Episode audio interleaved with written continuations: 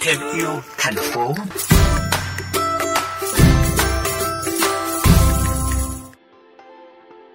Dương ơi, không biết là ý tưởng đạp xe xuyên Việt đã đến với Dương như thế nào hả? Hồi đó Dương hay được giao lưu với các anh chị đi phượt ở trên các cái diễn đàn về du lịch bụi á thì cũng có dịp được gặp hai anh trai đạp xe từ ngoài à, Lũng Cú Hà Giang vào tận à, cực Nam Cà Mau sau đó có dừng chân lại ở cái nơi mà mình đang Dương đang sống á. Khi mà được nghe và được chia sẻ về những cái câu chuyện và được đọc và theo dõi cái hành trình của các anh ấy thì mình có cái cảm hứng và cái động lực để thực hiện một cái chuyến là sẽ đạp xe xuyên Việt. Vào năm 2014 là lúc đó Dương tròn 18 tuổi, là sau khi học cấp 3 xong thì Dương không có thi đại học. Thì Dương lên đường cho thực hiện chuyến đạp xe từ Cà Mau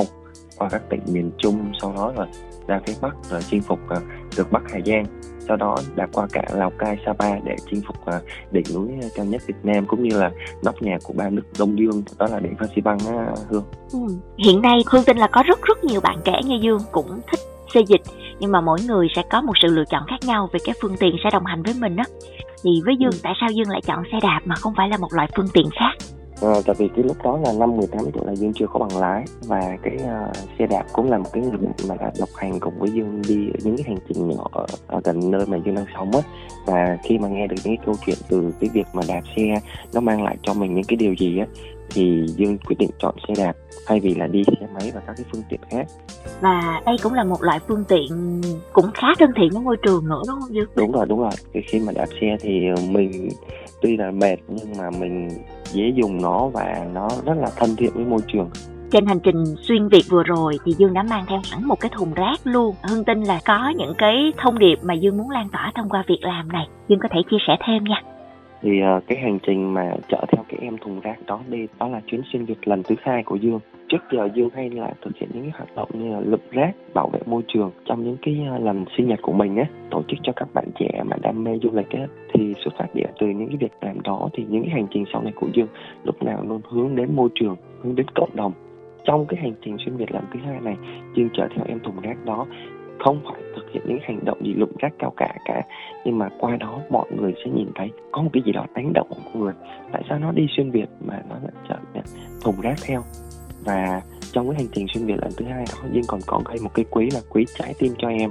Thì dương đã quyên góp được hơn 25 triệu để ủng hộ cho các cái viện tim ở các thành phố để giúp đỡ cho các bé đang điều trị và mổ tim nữa hơn được biết là Dương đang ấp ủ một cái chuyến đi dài hơi hơn đúng không? thì hiện tại Dương đã khởi động cái hành trình mang tên là The Dream World nếu mà dịch ra tiếng Việt là giấc mơ thế giới trong hơn 5 tháng qua cuối năm 2022 sau khi kết thúc hành trình xuyên Việt lần thứ hai